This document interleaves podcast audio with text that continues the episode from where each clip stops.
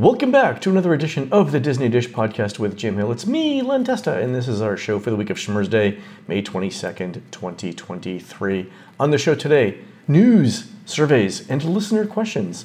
Then in our main segment, Jim talks about the Indiana Jones Summer of Hidden Mysteries promotion at Disneyland Park in 2008.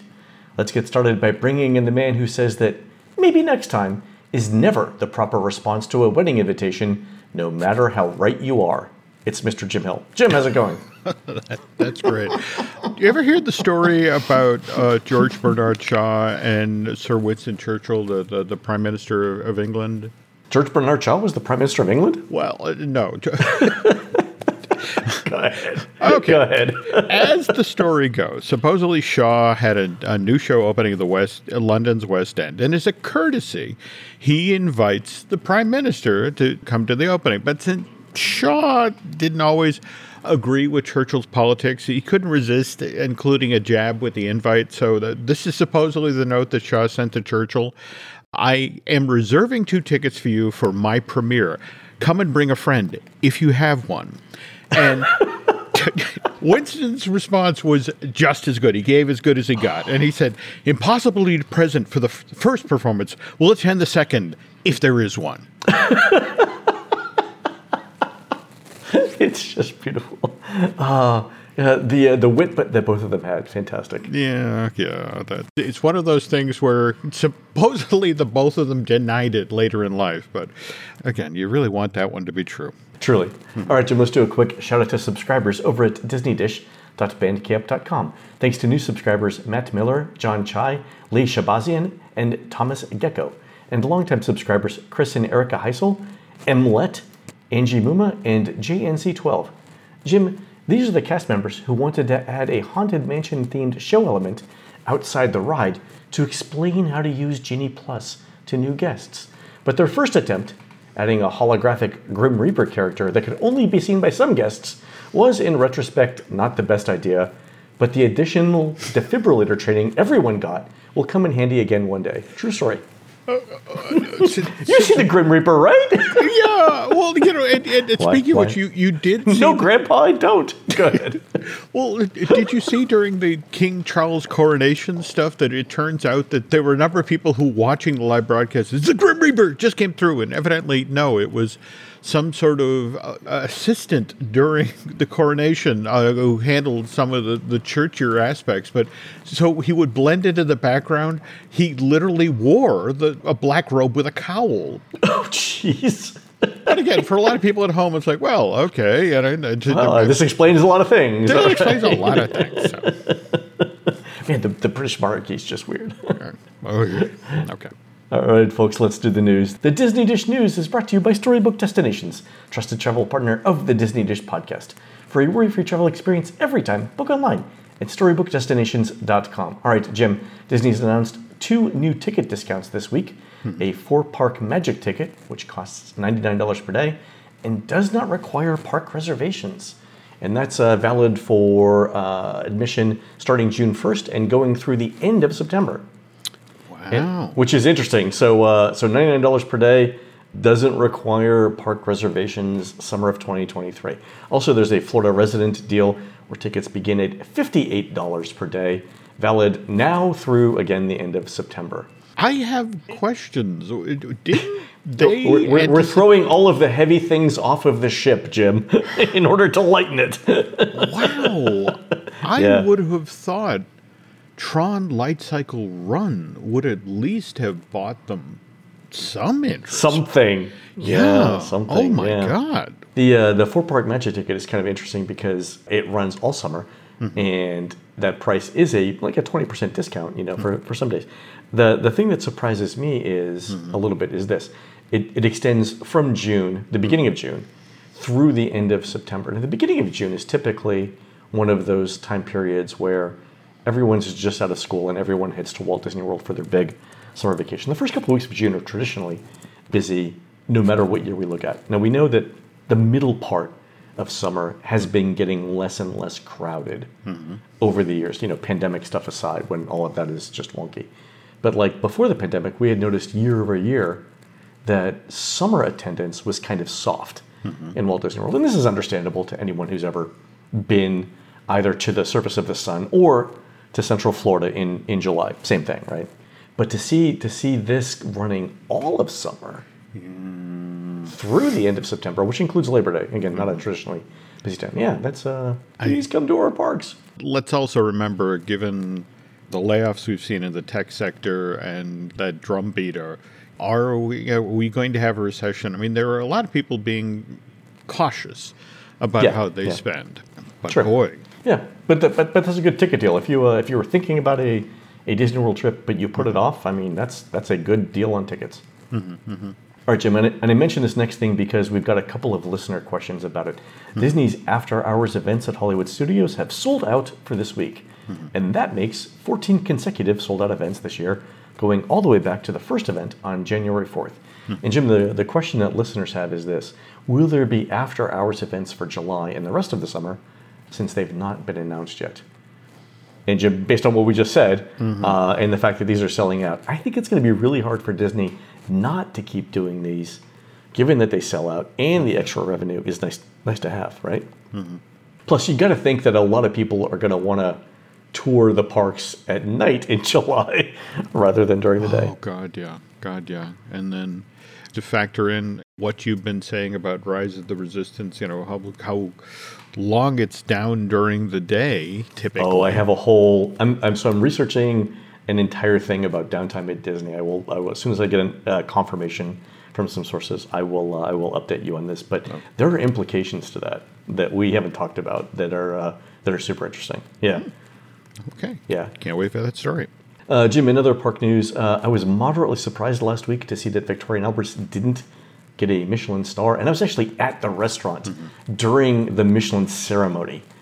I wore an ascot, true, but not a monocle. Okay, well, So, so the first question is, is why? Why not? Right? Why didn't they get a star? I think we all know that V&A has good food, and Michelin knows it too. That's why they're actually mentioned in the guide. So the question is, why didn't they get a star? And the people that I'm talking to have come up with a couple of ideas. The main ones are around timing. Mm-hmm. So the restaurant's only been reopened for nine months. Mm-hmm. And they have a new chef, and the new chef has only been in place for nine months. Mm-hmm. So the most likely scenario is that wasn't enough time for Michelin do, to do enough reviews to be comfortable with the restaurant and the new chef. So typically Michelin does two or three reviews uh, for an award cycle. Assuming that they gave the restaurant a couple of months after its late July opening to get up and running and to sort of get the uh, have the kitchen get their sea legs under them, that means they really only had six months to do three reviews. And it's not like they're just sitting around waiting for, you know, reservations to become available. They've got a bunch of other restaurants to review in Central Florida, so the timing most likely didn't work out there. The other thing is, is that they just might want to see the restaurant open longer with a new chef before awarding stars. Nine months is kind of uh, not a lot of time. no, no, that, that definitely makes sense. The other uh, thing that it could be is if you look at like value for money, which is one of the four categories that Michelin rates uh, restaurants on. I mean, it's easy for dinner at Victoria and Albert's to cost over a thousand dollars, which is very close to the cost of a three-star restaurant that Michelin uh, rates otherwise, right? So Disney's not really synonymous with value for money, so they could be getting almost no points in that category, which could be bringing them down. This just reminds me of our uh, well, the Bandcamp exclusive we posted recently. Our, our attempt to walk around the left side of Seven Seas Lagoon, and We're actually going to talk about that. We have a, we have a, listener question on it when Oh, we come up. So yeah, so it's a good Okay, segue. but I right, just- but first, yeah, go ahead. I want to know. I just remember us standing outside of Victoria and Albert, and you talking about that very same issue that what it cost to go to Victoria and Albert. You know, the notion of it's still wonderful, but is it a value? Yeah, it's priced like a Michelin three-star restaurant, mm. so they really need to get those stars Oh, yeah. to justify those costs for a lot of things, especially if there are other restaurants nearby that actually have stars that cost less. Mm-hmm. Yeah. All right, so let's do a surveys real quick. Okay. On last week's show, we mentioned that Disney's bringing back the dining plan for 2024. And listener Kate Giasante got an Epcot survey recently that focused on dining. And it included some updated options to questions that we've seen before, but I want to get everyone's thoughts, and especially your thoughts, hmm. on what Disney might do with this information. So one of the questions, again, we've seen this before, is why did you not buy any food or beverages from a table service restaurant for your primary breakfast during your visit on the specific day she was there, mm-hmm. right? So a couple of the options we've seen before, like I wasn't there long enough to sit and eat hmm. at a table service restaurant, which makes sense if you're going to the parks, right? Certainly. But there were a couple of uh, a couple of options there. One is I wanted to save my appetite for another meal. Mm-hmm. It didn't fit into my budget. Hmm. It takes too long to eat in a table service restaurant, and the total cost of food and beverages is too high. And there was an identical question uh, like this for lunch, where uh, Kate ate at a quick service restaurant. So, what do you think? What do you think Disney's doing with that vis-a-vis the um, the dining plan? Right? Well, I can't help but think what we just talked about on the last episode of Disney Dish when, when you offered the touring plan for Animal Kingdom and Yeah. stressed the importance of getting into the park early and getting all the way back and doing Pandora. So, you know, you could do Flight of Passage and Navi River uh, adventure. With that sort of idea drummed into people's heads about how to make the best use of your time during your Walt Disney World Right. vacation. Disney faces a real challenge here about convincing people to come into our restaurant early in the day, sit down, have a breakfast. It's Yeah. like, no, I could, the, the amount of time I would spend sitting here, I can get in five attractions before the crowds get into the park. exactly. Yeah. Yeah. Yeah. I mean, especially in the morning. Yeah, it's just not a great use. But it's funny you mentioned that because I got an email from a listener hmm. who said Uh, when we were talking about the the Animal Kingdom touring plan, mm-hmm. we don't normally show up to the park until 10 a.m. Could mm-hmm. you do a version of the touring plan that starts at 10 a.m.? Yep. And I got to think, Jim, if you're showing up at 10 a.m., mm-hmm. you are probably not sitting down for a two-hour meal during the day in the Animal Kingdom oh, no. No. because the park's not open that long, right? You're, yeah. So that, that could be another thing. The the fact that most guests don't arrive at a park for opening, combined with you know shorter hours for things like the Animal Kingdom, means you, you can't fit a longer meal. yeah. Yeah. If I got that same uh, uh, message, isn't isn't this the family with the 15 year old? So it, if the fact that they're at the park at 10 a.m., I, I applaud that. Still a minor miracle, right there. There you yeah. go. So The, uh, the other question that I like from, from Kate's survey was this Why did you spend more than you expected on food or beverages in the parks? And the one that jumped out at me here was the, the way that Kate answered was new menu items offered. Mm-hmm. So do you think that Disney sees this and says, you know what? If new menu items are driving additional spending mm-hmm. at the parks, we're going to throw out a new cupcake every every day or something like that. Like to, to what extent do you think that influences how many new menu items show up in the parks? If we're talking about Epcot, and remember, we- you know, we have our World Discovery, World Nature, you know, a World Celebration rethink of Future World coming with additional show kitchens and food purchasing opportunities toward the front of the park. That park is being reinvented as the party park, you know, the, the you know the seasonal event park. So with that many show kitchens and that many opportunities to present new foods as you Yeah. know uh, literally as a drive-by you know somebody walking by looking into those open kitchen outdoor booths and it's like ooh that looks cool Yeah. i want one of those That could be where they test things. Yeah, that, that totally makes sense. there we go hmm All right, Jim, let's do some listener questions. Here's one from Alex, and it's for you. And Alex writes in and says Jim's mentioned Disney's massive Fox debt several times in recent weeks. I feel like I don't see Fox's content on Disney services, I don't see it in the parks, and I often forget that Disney even owns Fox. Mm-hmm. Now that the dust has settled, what do the Disney insiders think about the acquisition of Fox? you have to understand there was a business plan in place for okay for 54 billion dollars we can make this work we get star we get all of the star wars we get the x-men you know so we can bring and Yeah. clothe those into the mcu and and we get the simpsons and then there was, of course, the Fox Television Library and the Film Library, which was, again, problematic because a lot of it's in black and white, and there's a lot of R rated material, which wasn't necessarily going to be a good fit for Disney Plus. So they are still trying to get their arms around it. There's also the Fox lot in Los Angeles, which is a huge swath of real estate.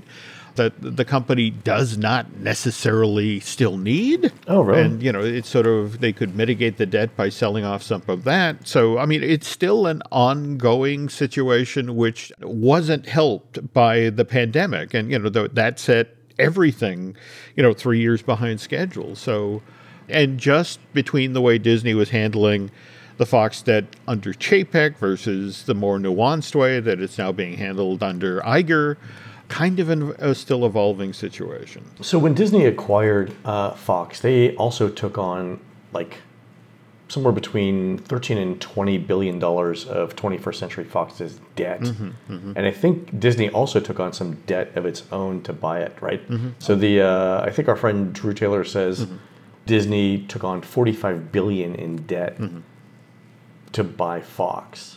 That's a lot of Treehouse of Horrors uh, viewing on, on, Disney Plus, right? It is, yeah, okay. but it was also in this ever consolidating world uh, you know, where content is king. It's like it was almost one of the situations of how can we not afford to go after that? Yeah, how often how often does something like Fox come up for there sale? You go. Right? There we go. Okay. Uh, another uh, email. On a recent show, we talked about the Disney MGM Studios Star of the Day promotion. Mm-hmm. And listener Jeremy Muse sent in a number of photos of how this event worked mm-hmm. with actress Kellie Williams from Family Matters. Mm-hmm. So, Jim, based on Jeremy's photos of Miss Williams, you were right. Mm-hmm. There was a short parade, yep. a cement ceremony, mm-hmm. and then a Q&A session. Yep. My question is this, and there's a photo that I threw into the show notes mm-hmm. here of Ms. Williams being uh, placed in a car and driven around. But Jim, where is this photo taken? I can't, I can't figure it out because there's a red carpet there.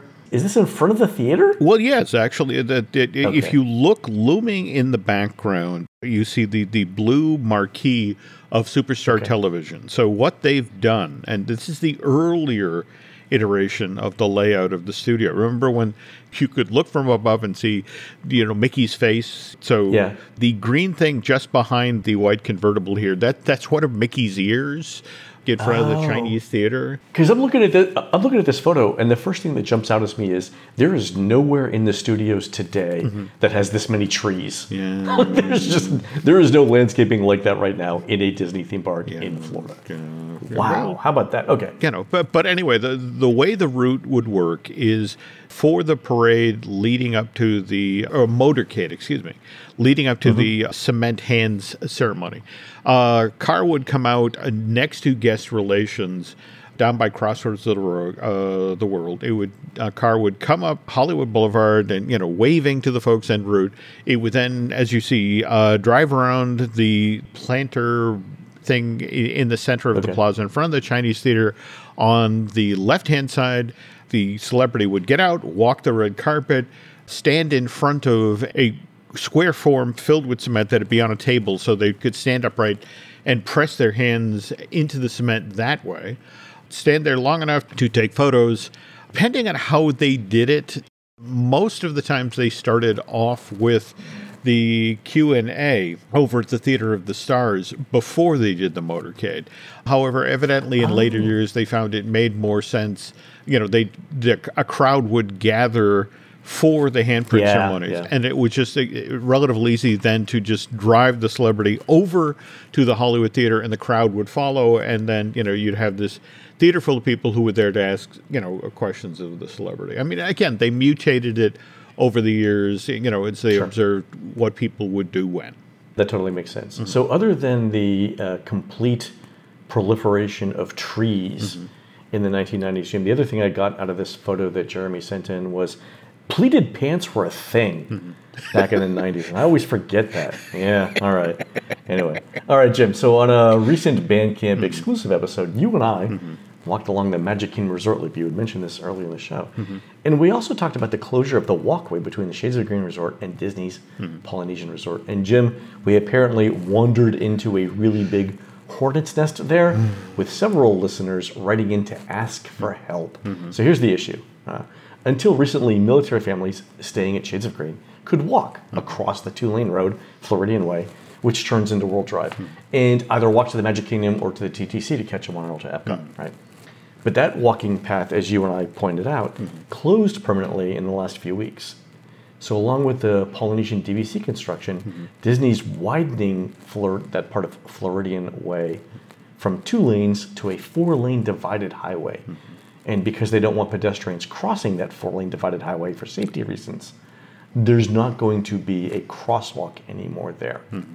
So, listener Anna Seekins wrote in to explain how this affects families staying at Shades of Green. And she says, As a military family that frequently stays at Shades of Green, my family is incredibly disappointed by this news.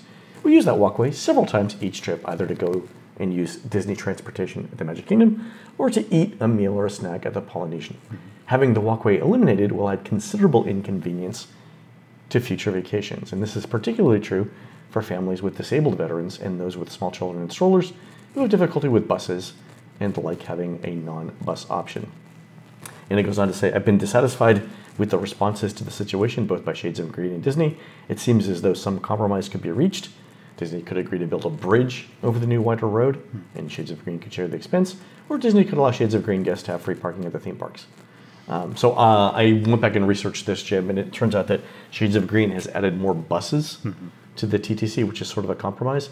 My guess here is uh, that uh, a pedestrian bridge is huge and complicated and will take up a lot of space on the other side of the road, which may not exist to begin with. And a pedestrian bridge, because think about it, like uh, trucks would have to be able to go under the pedestrian bridge, and a pedestrian bridge might not be the visual element that Disney wants guests to see from its expensive deluxe resorts.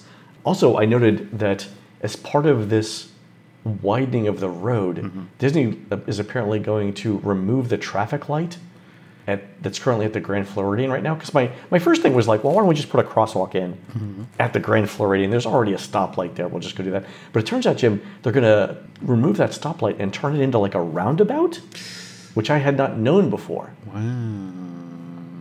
So I get that, right? That's the stoplight creates congestion. Mm-hmm. The roundabouts will alleviate congestion. I get why they want to widen the road. I totally understand that. On the other hand, it doesn't seem like there was a whole lot of consideration for the shades of green guests that were going to be affected by this. I mean, not for nothing, but Disney did build pedestrian bridges for Disney Springs resort They guests. did. They did. But here's a key issue, Lyndon, that you haven't discussed yet. Only service members are, are allowed to stay at Shades of Green. When Sure. Disney made the deal with the military, uh, it was a 99 year lease of the old Disney Inn Golf Resort, you know, that sort of thing. Uh, The understanding was that's for our, our service members. And so that's one of the only resorts that you and I haven't wandered around. In fact, as a, a former service member myself, I keep thinking, I, I'm allowed to go there. Why haven't we gone there yet?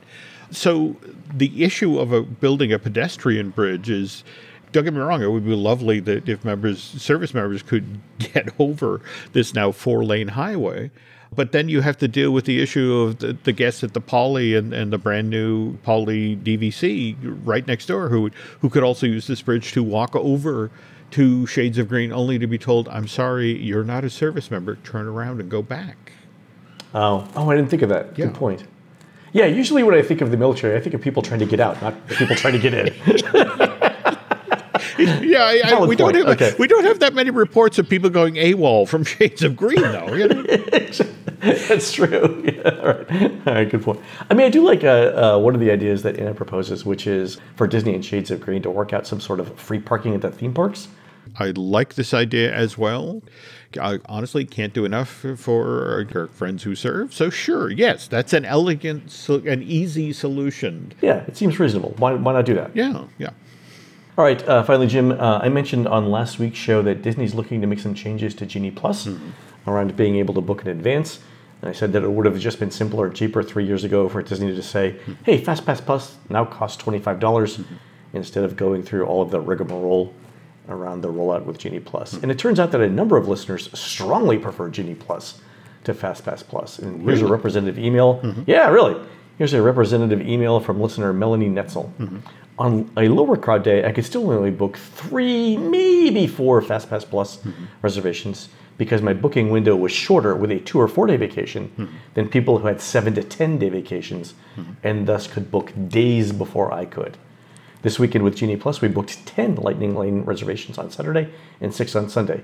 We easily could have booked more Sunday if we had park hopped to a third park, mm-hmm. but we wanted to wait for Fantasmic. Mm-hmm. I think stacking allows you to book way more than the old FastPass system did, since people with seven to 10 day vacations will always take the priority times for rides over people with shorter vacations. So, Melanie, that's actually a great point, and I think it's one of those things that It is. and, and a, a number of people wrote in to say the exact same thing. So I think this is one of those issues that Disney has to address. Mm-hmm. And I don't know how they do it because it's always a rolling window. But yeah, good point. All right, so let's, Jim, let's track this issue and see mm-hmm. how whatever changes Disney's proposing mm-hmm. for Genie Plus, how it how this works with that. Okay.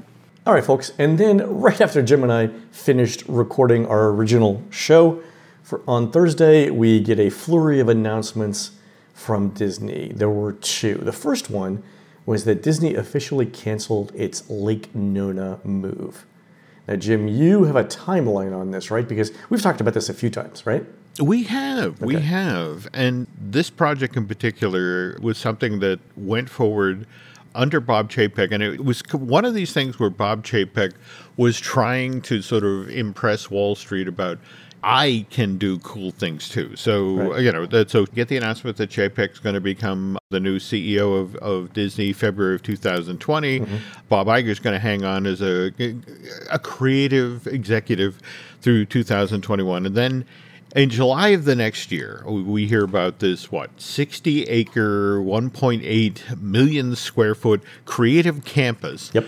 To be specific here, a lot of people say Lake Nona. Mm-hmm. It was going to be part of the Lake Nona Town Center. Right. When completed, 2,000 jobs, and Disney touted the fact that most of these jobs are going to be high paying. Average salary was what? $120,000 a Actually, that, That's number is not from Disney, that's from the state. well, there we go. And so, real, real quick, Jim, Lake Nona, uh, just for our, our listeners, is about 30 minutes east of Walt Disney World along the 417 Expressway. It's like uh, if you if you're heading east for 15 minutes, you would pass my house in Celebration, and then 15 minutes later, you'd be in Lake Nona, directly south of the airport. Yes, and but but the, the intriguing thing, just five minutes south of the airport. In fact, I I know this because Nancy and I, just ahead of our the Galactic Starcruiser uh, event, This this is called foreshadowing, folks. Go ahead, go ahead, Jim. okay. but yeah, we, we picked up a rental car and went went to visit our friend uh, Angelo, who's house sitting there, and it was like celebration. It had a great celebration vibe, but celebration the city, not celebration the small town. Right. I, I got to tell you, it, it's worth it driving over there, folks, if only for the VA Medical Center, which looks like the setting of, you know, the next Transformers film. I'm sure those two things have nothing to do with each other, Jim. Uh, no, no, no, not at all. But but it, it, if there's some place that giant monsters are going to break out of, you know, huge cement buildings in Central it's Florida. that place. It's there. It's like that. All right. There so, uh, so they announced this in July of 2021. 60 acres, 1.8 million square feet, uh, 2,000 jobs, average salary of 120k. Right. And Mm-hmm. Yep. and what was the budget, the build budget that Disney had for this? How much was this going to cost them? The original figure that was, was reported was eight hundred and sixty-four million dollars. Okay. But the thing that got touted, because remember, this was really controversial because you and I, March of this year, you know, when when we did our tour of Imagineering, we went to the Disney's Glendale Creative Yep. Campus. Yep. Which occupied, you know, all, what used to be the old, the, the airport there. Right. It's blocks and blocks and blocks and blocks of buildings. It's a lot. That's it exactly. Yeah. You know, but Disney built there with an understanding that it got a you know all sorts of tax breaks from from the city of Glendale, Mm-hmm. likewise the state of California, and that was ultimately what this was really all about. And this is what you know how Bob Chapek was sort of touting himself to to Wall Street. It's like, well, look. We're going to spend $864 million to build this thing. Mm-hmm. But over the next 20 years, we're going to get from the state of Florida $570 million worth of tax credits. That's not nothing. Yeah. But then Disney's investment in the Lake Nona uh, Town Center Creative Campus you know, it happens all the time. It's project creep. It, it, it went from the 864 million to now it's a billion, and now it's a billion three. yeah, that, that seems to be the way every Disney project works. There's the, the number that they uh, announce with in the in the press release, mm-hmm. and then there's the number that they deliver. That's it exactly. But but again, phase one was supposed to to open next year 2024 sure. and to have people on the ground to be supervising construction and getting ready to load in various divisions and remember imagineering was supposed to actually relocate them its headquarters was going to shift from glendale to the lake nona town center right. so just today in fact the new york times reported that 200 employees had already relocated. Had already moved, yeah. And, and, Disney said they're going to move them back, right? They're going to work with them to move them back. Well, yeah, but that's the thing. Uh, speaking of, of moving it back, June 16th of, of, of last year, we learned that the timeline for folks to actually move to Florida so they could then be, you know, begin working at the Lake Nona Town Center mm-hmm. had shifted – to 2026. And I remember know, when we when we were talking about this, uh, mm-hmm. we said that that was uh, an exceptionally bad sign for the project. But and be, behind the scenes, you and I were hearing the same thing that basically no one wanted to move. Yeah, yeah, and there was a genuine fear within Imagineering that so much talent it's understandable. It's like, you know, you own a home in California or you you live near your aging parents right. or you have young kids who are in school that you don't want to uproot and take to Florida. So right. there was resistance. Yeah, and that, that's why I think we only saw 200 people out of 2,000 yeah. move in the first year. Yeah. But again, yes, we were hearing things and then of course in November 21st of, of last year, we, we heard a big thing. Yeah that Bob Chapek was now out as Disney CEO and, and Bob Iger was reinstated. And that's when the, uh, the, the show the following week we had said this is this does not bode well for uh, for Lake Nona. And I think we called it yeah. dead then. Yeah. Len and I said that, but if we now move to January 2023, we have Disney talking about Lake Nona as is it it's still a going concern. In fact, this is the quote coming out of the company that while a growing number of our employees who ultimately will work at the campus have already made the move to Central Florida, we also want to continue to provide flexibility for those relocating, especially given the anticipated completion date of this campus is now in 2026. Therefore, where possible, we are aligning the relocation period with the campus completion. So yeah. we're hearing just three months ago, four months ago, yeah. that this is still going on. Yeah. I mean, this is basically saying, look, Cornelius and I are still going to get married at some point, but we're going to put off the wedding to some unspecified date. Oh, well, there you go. Okay. okay. So here we are with yesterday's announcement. And actually, it's Cornelius and I still plan on getting married at some unspecified date, but we're putting uh, we're putting off the wedding for now. Uh, by the way, uh, thank you to everyone who's already sent gifts. Yes, that's that's yeah. more appropriate. All right, go ahead. And then well, yesterday. Yeah. yeah, and and remember, this comes on the heels of the earnings call last week where Bob Iger flat out states we are looking to invest $17 billion in Florida. We are looking to create 13,000 jobs. 13,000 uh, jobs over that uh, over the 10 year period, yeah. Yeah. Look, I think this project was dead regardless of what happened. I don't think Disney was ever going to get 2,000 Imagineers to move. Uh, but I think two things. One, you are absolutely right that getting young Imagineers who have recently mm-hmm. bought a home in California yep.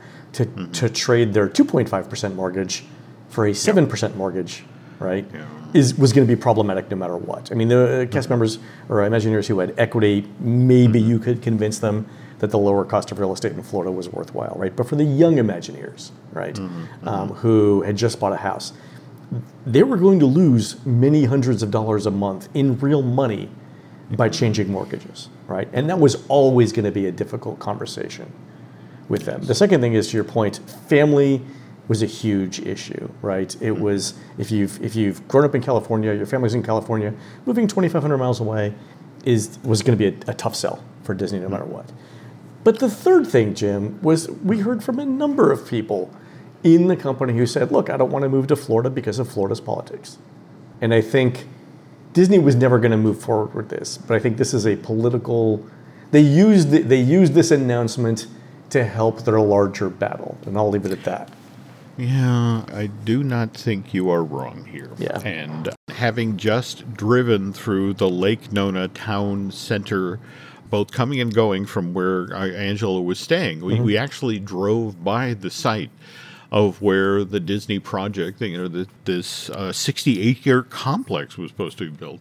And I waved to the cows, Len. Yeah, exactly. Yeah. There was no site prep going on. It's tough to be directly south of the airport, for one thing. Number two, in a largely a rural area right now, um, it's, it's tough to relocate there, right? It's tough to do development because everyone's waiting for the infrastructure to be built. And this is the kind of project that would have built that infrastructure, right? Yeah. So, so yeah, I got to feel bad for the people in Lake Nona. But on the other hand, having actually been there, visited with Angela, gone to the town center, had a lovely meal at the pizza place there, and, and you know, toured the town center. It's a beautiful place, Yeah. and and it would have been a, a really exciting place to work. And and again, a sixty acre, one point eight million square foot thing. Again, that's significant. That thing, you know, for that to fall off the table. So Yeah, it's also tough for uh, you know for the folks in Central Florida, Mm-hmm. uh, the businesses in Central Florida. Again, if, if it if it would have happened, you know, Mm-hmm. uh, two thousand jobs at 120k a year is a lot of automobiles to sell, right? So the, I mean, just think of how many uh, how much business car dealerships are losing. Not to mention absolutely. like realtors, landscaping. I mean, just all kinds of home furnishings, all kinds of stuff that would have I had mean, to the, happen. the- yeah, the ripple tough. effect toward uh, what you were just saying, the fact that we had Iger just last week laying it on the table. Does the governor want us to be doing business in Florida?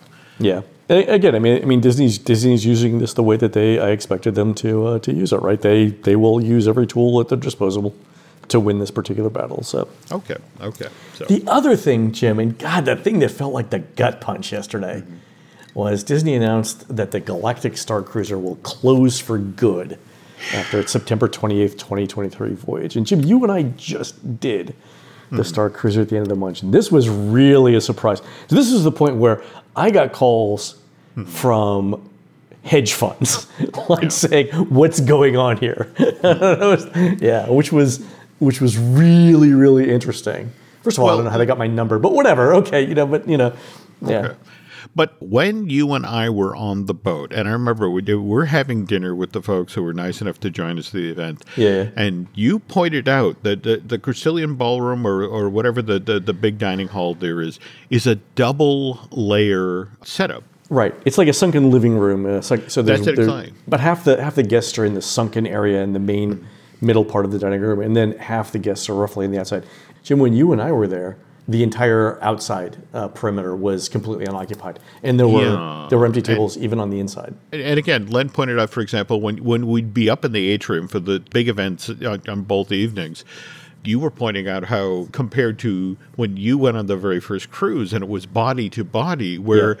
you know we had wonderful clear sight lines for when when That that know, part was nice. Yeah, yeah. yeah. yeah The uh, the other thing that struck me because I was thinking about this yesterday is remember when we were doing bridge training, Mm-hmm. and then we were later on the bridge trying to defend the ship Mm-hmm. from the first order. And if you remember correctly, there Mm-hmm. weren't enough people on the bridge Mm-hmm. to staff every defense station on the ship. So Mm-hmm. there weren't enough people to staff the shields, Mm-hmm. for example. And the interesting thing to me was, you know, going back and thinking about this was Mm-hmm. it was never really explained to us in the story how the ship survived when no one was staffing the shields. Like, how did we get through that fight? And I think I think that was that's part of the problem, right? The ship was the or the the experience was designed so that it was always going to be completely filled. The irony here, folks, is Len and I next week are, are going to be recording our, our Bandcamp exclusive look back at our time on the Galactic Starcruiser. Um, And I remember talking about how I had been at one of the last big events at the Disney Institute. They did uh, an animation celebration for Mulan. In fact, you know, we were in that big, beautiful theater that they built for that was going to be the hub for the Disney Institute. And I just remember being in this theater that had been built for five or six hundred people, and there were 150 of us. You know, just down Yeah. at the front. Yeah. And just the sense of wandering around. You know, it's like. Oh, We're on borrowed time here. We're on borrowed time. Yeah, yeah. And and what I've been told is that Galactic Starcruiser wound up being sort of if the Disney Institute and DisneyQuest had a baby. That um again the whole notion of there were times of year when the Galactic Starcruiser was booked solid. The place was full, it was operating the way it was supposed to. But that ultimately became the issue. It just between the price point Yeah. and the fact that you had a hundred hotel rooms that you had to fill at you know five to six thousand dollars a pop for this to to work. Yeah, that, that became problematic. And, and that was really the issue, right? If mm-hmm. because Disney always positioned this as an immersive experience, a mm-hmm. high touch Yeah, experience where you're getting, you know, not necessarily one-on-one time, but very focused time from the characters. And the way to do that hmm. is to have relatively few hotel rooms. In this case, a hundred. Mm-hmm. But once you decide on those two things, Yep. right? Once you decide high touch, mm-hmm. maximum of a hundred rooms, that determines the price, Jim. Because anyone who's ever been around hotel development knows this. Hmm. The first hotel room you build costs hmm. and fifty million dollars. The second one costs a hundred thousand, right? But the first one, where you're building the infrastructure, you're running the sewer, the plumbing, the roadwork, the all the infrastructure, right? That first hotel room is where all of the money goes absolutely, right? Absolutely. And, and and that's the thing, right? So once they once they decided high touch, hundred rooms to make it high touch, then the costs have to be distributed over just hundred rooms, hmm. and that's what keeps it high. The other thing that was driving it was the the staff itself, right? You had to have all of those characters living on site plus backups Dude. living on site during every cruise. you did.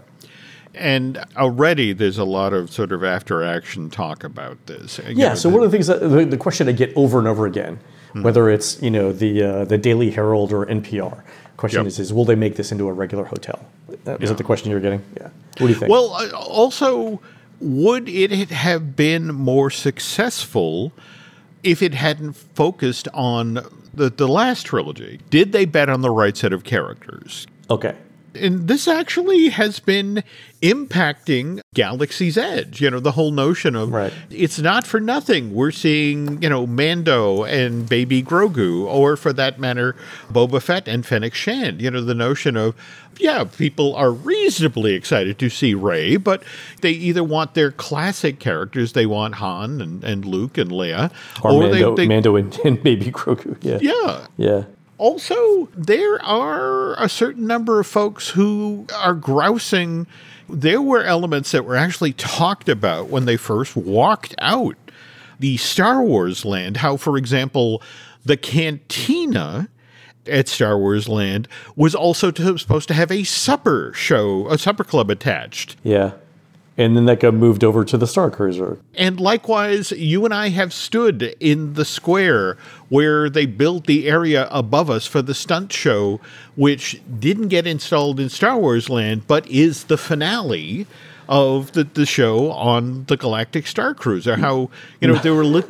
Not only did we stand there, Jim, but we stood there with an Imagineer who helped who helped craft Yeah. that entertainment. Saying this is what it was supposed to be like, right? So it's not just us making stuff up.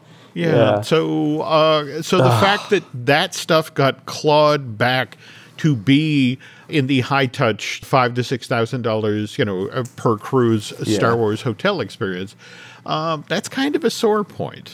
Yeah, I mean that's the thing that hurts, right? So we've heard that the cost to build the hotel infrastructure could be as high as two hundred and fifty million dollars, but the development cost for the entire concept of the Star mm-hmm. Cruiser mm-hmm. could be approaching a billion dollars. Oh yeah, good. I mean, it, it- seriously, if you if you think about the amount of playtesting that had to be done, Yeah, and think about all of the people within the Disney company who are even mm-hmm. tangentially related to the Yep. concept of Star Wars, whether it's product development, toys. Okay. Right.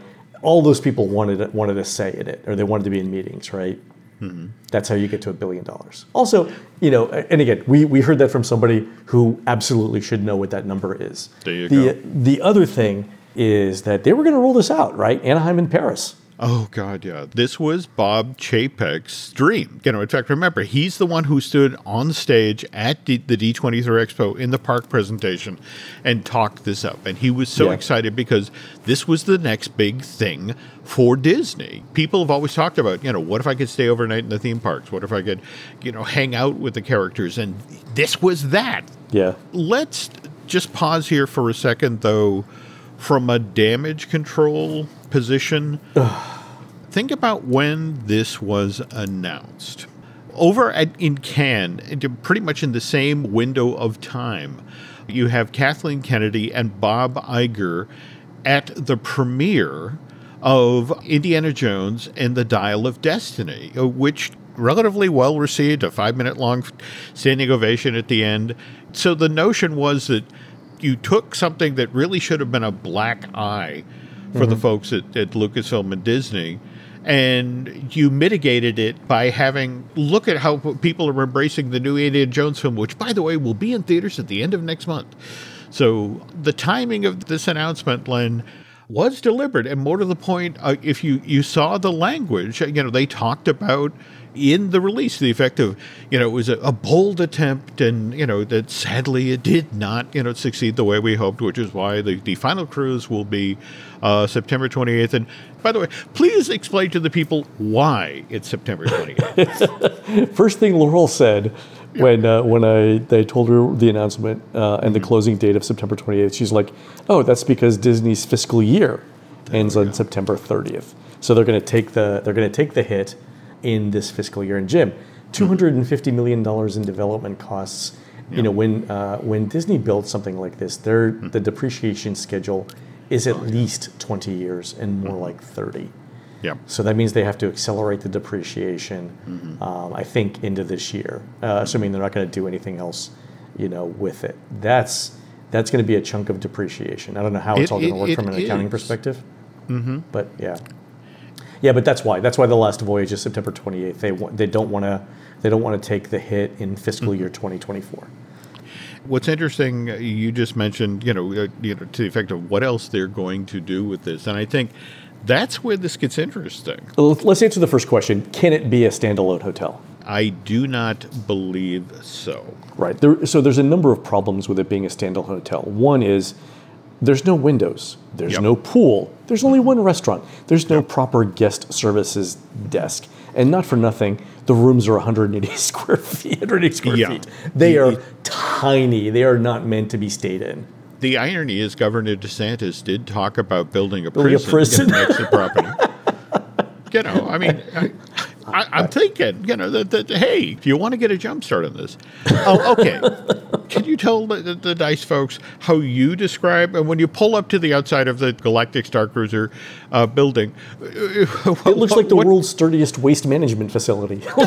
It's just like we're But- building. like, my God, this this this waste management facility is built to withstand a Florida hurricane. This is amazing. Well, there we go. But but, but I, I think that the modifier that I love that you included it's the world's most attractive East German waste treatment plant. Yeah. That's right. Because when you're going through it, there are multiple security checkpoints. Oh, yes, And it's all surrounded by fenced, fences topped with barbed wire. There you Like, go. They're not they're not fooling around there. Yeah. you know now. All right. So I don't think I don't think it can be a hotel. But could it be an add-on to? I mean, think about it. There is that discrete shuttle facility that was built. And the truck that you, you climb on board, uh, you know, Yeah. and they trundle you, you know, from supposedly from deep space or in orbit above the planet about to down to But here's here's the thing, right? Okay, let's say they, they make it a hotel, Right. right? The bridge, the stuff on the bridge, the engineering room, like all of the different areas, those Yeah. aren't going to be staffed with the same number of people that we had they're on the. Galactic Starcruiser. Otherwise, you're back to Starcruiser prices, and we know that didn't work. Right. So now you're in a semi-empty. Mm-hmm. It's basically you're in a semi-empty hotel, Jim. I'm thinking, you know, here, if they could somehow get the rights from Stanley Kubrick, we could have The Shining in space. Oh, oh. this concerns me in, in in many ways. But but now that we say that, right? I was pitched the idea. Bear with me here. All right, think Yep. broad concept, right? This didn't work as a Star Wars franchise. But mm-hmm. Jim, there is one space based franchise that Disney owns mm-hmm. that would be immensely mm-hmm. popular here. And I'm thinking, Jim, pigs in space. Oh. Right, right. Pig, the Muppet Galactic Starcruiser. Oh. This is the first time I'm hearing this. We're going to get off this call. We're ready to treatment for it right now. I, am sorry. I'm channeling my inner Philip J. Fry. Take my money. Shut up and take my money now. Shut up and take my money now. exactly. Yes. But- pigs in space, the Starcruiser. But toward this end, the problem is the very thing you mentioned. The end of the fiscal year, looking to depreciate this as quickly as possible so they can explore other options. There may be, strictly for tax reasons, Len, a, a reason why this has to this facility has to stand empty for a while. For a while, yeah, I believe You it. know.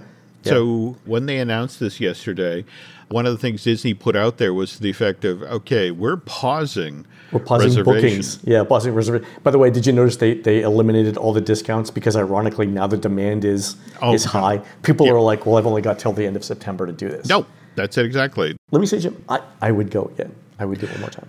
I would totally do. You know, there's a part of me that that same thing, but it would kind of make me sad. I mean, half the fun.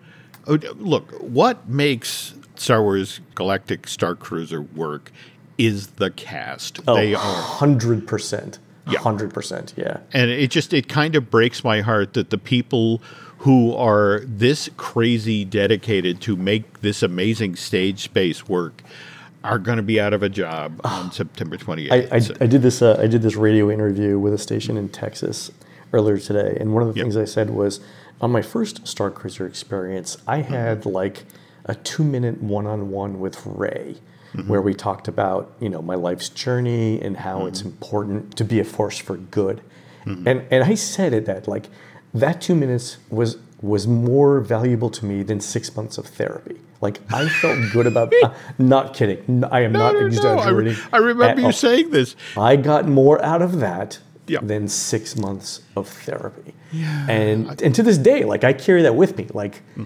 and, and I know it was acting, right? And you know, somebody was being paid to talk to me.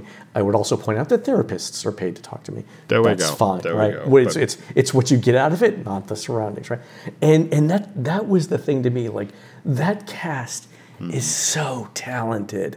They you just there has to be a use for that talent somewhere in this company. There has to be. So I think they'll all be okay. But man, that was great. Yeah. It was, it was, and and I remember, you know, that you talking about that interaction with Rey, and you Mm. also talking about how seeing the Yoda hologram. I still don't know how they did the Yoda hologram. If any of this equipment ever ends up in, in Cast Connection, I'm Yeah. buying it. Yeah. Well, no, no, no, absolutely. But I I also remember this. Len telling me these two things totally colored my uh, Star Wars Galactic Starcruiser experience because he explained, well, you know, the only way I got in the room with Rey and the only way I saw that this Yoda, uh, you know, was I completed all these tasks. So I'm this ridiculous sweaty bastard over, I remember. Yeah. you know, in Black Spire Outpost because it's like, come It's on, like we 90 gotta- degrees. You're we're wearing a robe running around That's it Central exactly, and it's like, you know, it's like, come on, come on, we got to do another task, and you know, I got to get in that robe. you know. So it, it combined all of the uh, all of the, the joy of child labor pre-industrial revolution with high tech and Star Wars. Yeah, Ah, I'm gonna miss it though. You know, I, and you got to give Disney credit. Like it, it, it didn't work out. They swung for the fences. You got to give them credit for it. But the other thing, in fact, I, I forget who it was on their, their Twitter feed today that was pointing this out. It's like, you know, there are people, oh, this will have a chilling effect on, you know, these sorts of high touch, you know, interactive experiences. It's like, wait a minute. Now, Meow Wolf, Yeah, Meow Wolf, exactly. Sleep No More. I mean, you know, that these things succeeded. These things kept going because they had a reasonable uh, a price point. In our conversations with the folks who went with us on that cruise, uh, Yeah. they said two things. They, they enjoyed it immensely, but then when asked, would you do it again? And they had that two tier response to the effect of it would have to be at a lower price point and Yeah. there'd have to be another storyline. Yeah, and those are the two things. Yeah, I, I, I totally get on it. Yeah. Ah, yeah. It's uh, sad to see it happen. But yeah, I agree. um, I- but I'm, I'm glad we did it. I am. I- I, I, treasure as the well. memories. Honestly, I do. Like I don't. I, I don't. I don't think about the money. I think about uh, you know what we got out of it, and I'm, no, I'm totally happy for it. Totally. So, All right, folks. That's the end of our uh, of our real quick uh, update. We'll uh, we'll go on with the rest of the show now. All right, folks. We're going to take a quick commercial break. When we come back, Jim tells us about the Indiana Jones Summer of Hidden Mysteries promotion at Disneyland Park in 2008. We'll be right back. Okay, quick question. How many of you have actually gone through the effort to cancel a subscription recently? And if so, may I ask, did you pack a lunch first?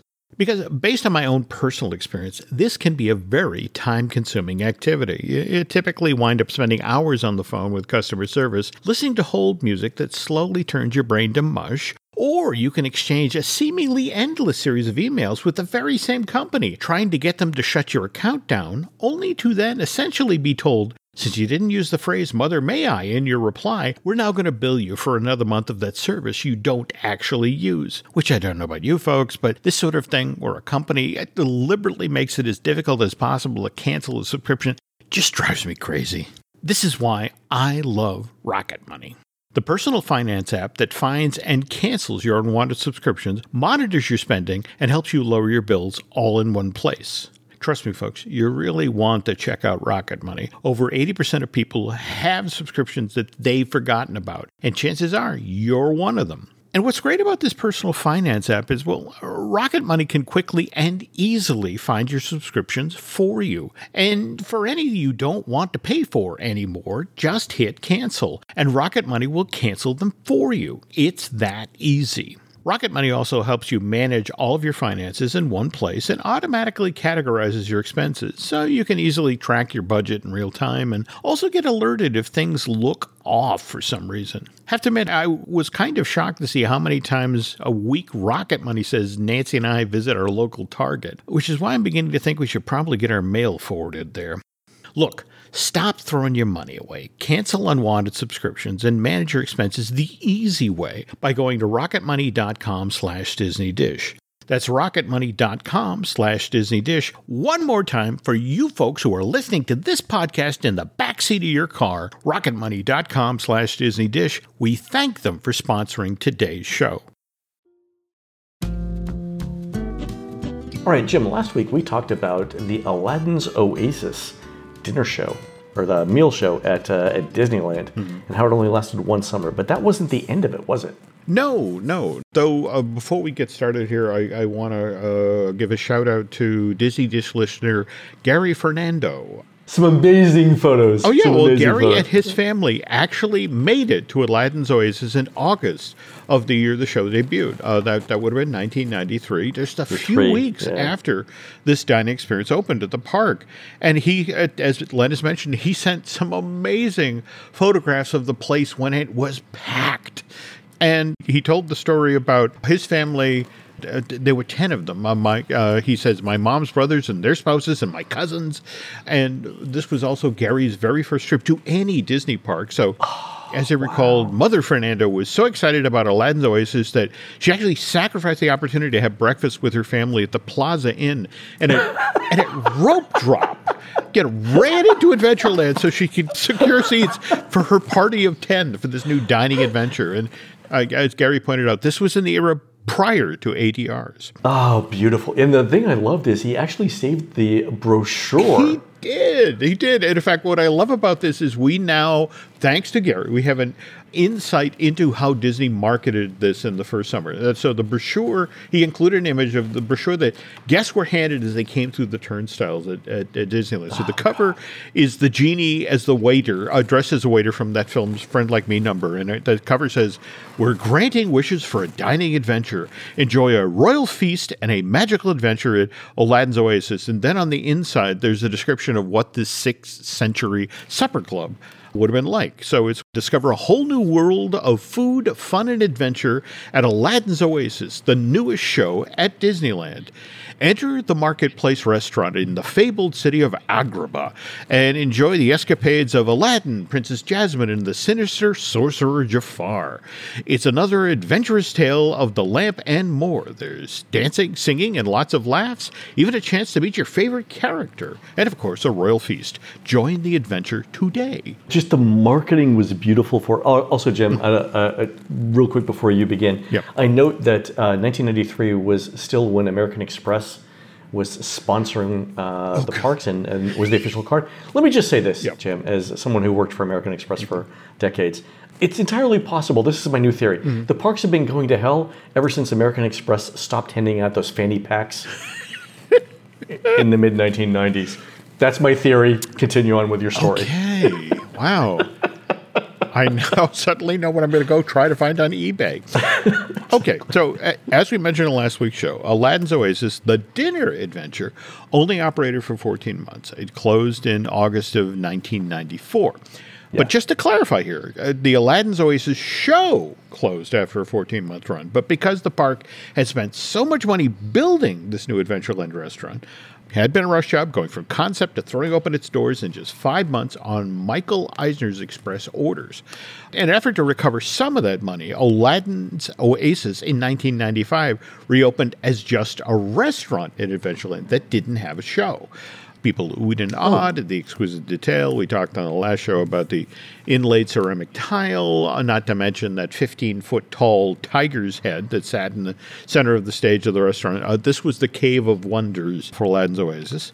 Admittedly, a beautiful venue, but uh, Disney visitors in the 1990s weren't all that adventurous, at least when it came to food. And a restaurant that served Americanized Middle Eastern fare was just having trouble attracting customers back then, which is why the only a restaurant version of Aladdin's Oasis closes in 1995, and Huh. then you you understand how theme parks operate financially. I mean, it, it, it- this wasn't uh, a Can we sing the Can we sing the depreciation song? There- there depreciation takes decades. Yeah, go ahead. Well, that, that's it exactly. I mean, it wasn't a case of okay, this didn't work, tear it down. It's like no, Yeah. no, we it has to stay on the books for tax Yeah. purposes. For the accountants are lighting piles of money on fire in the back to cook kebabs. yeah. so so what ends up happening is that to try and get some of the money back, uh, Disneyland would periodically try to find other uses for this space. Uh,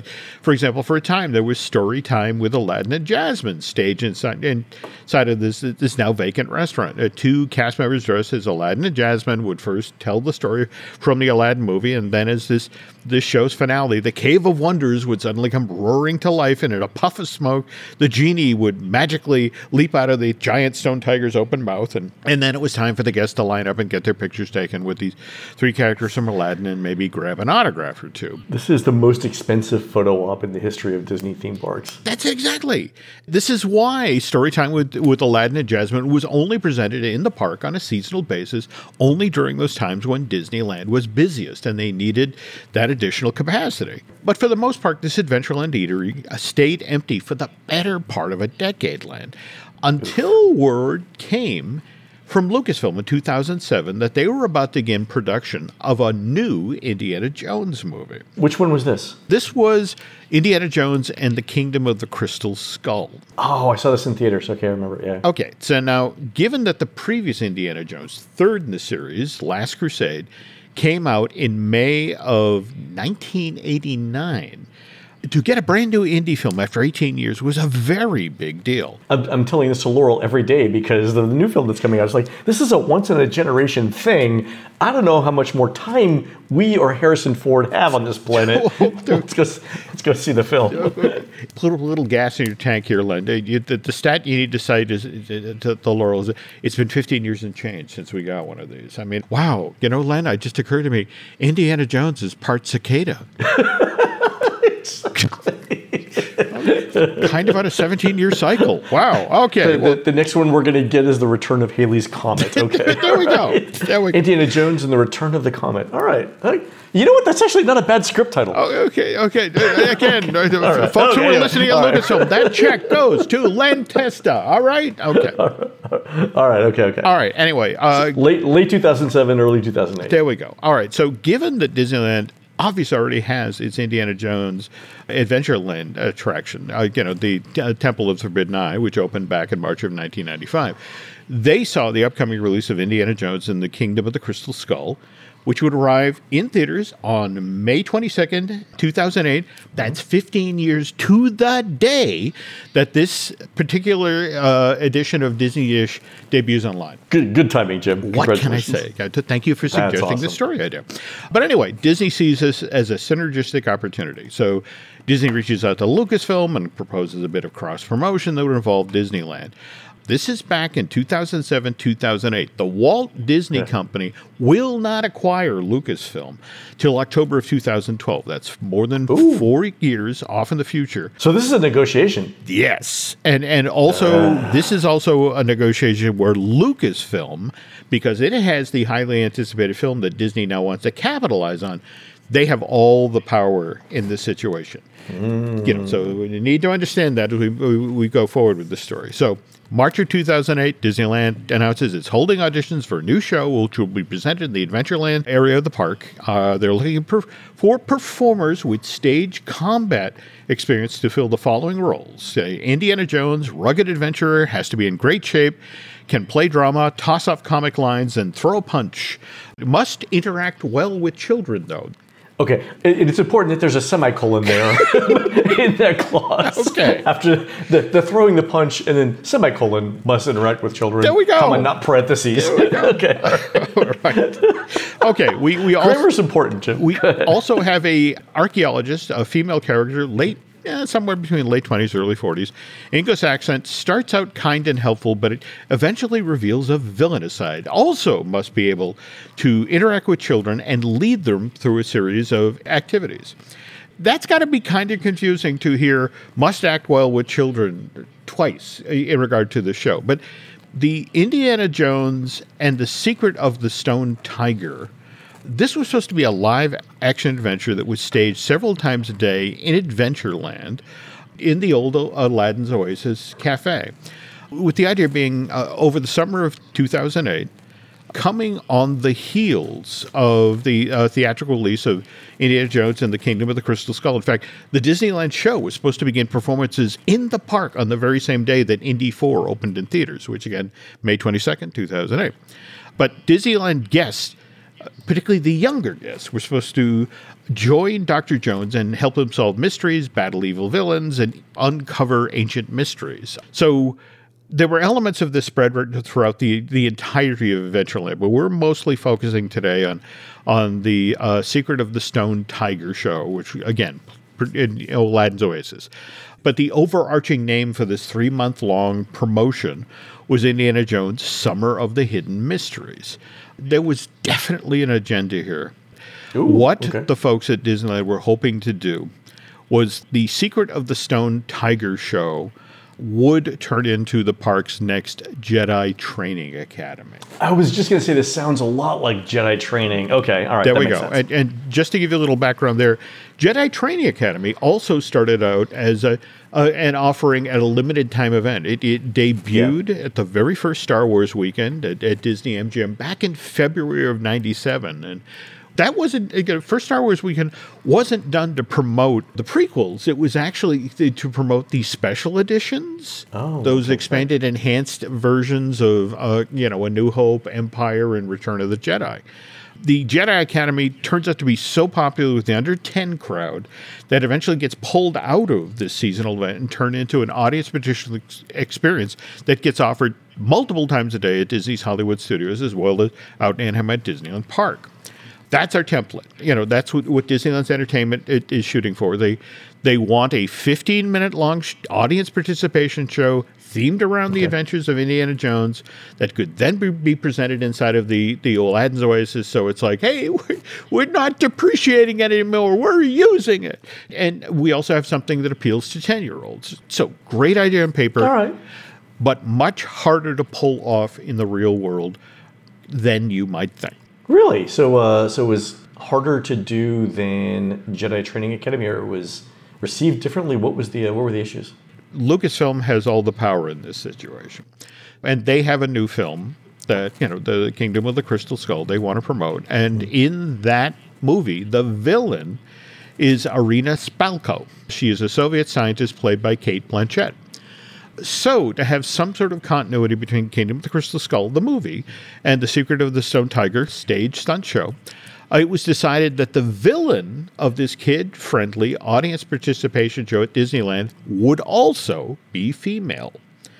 A 15 minute long show starts with Dr. Rachel Flannery standing in front of the Cave of Wonders inside of the uh, Aladdin's Oasis restaurant. Only according to Rachel, these long abandoned ruins are now the Bengalese temple of Sherdil, the tiger god.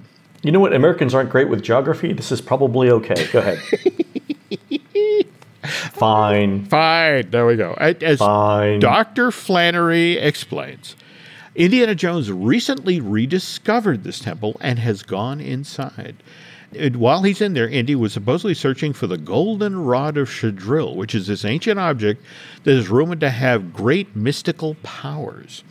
But it's been days since anybody's seen Dr. Jones.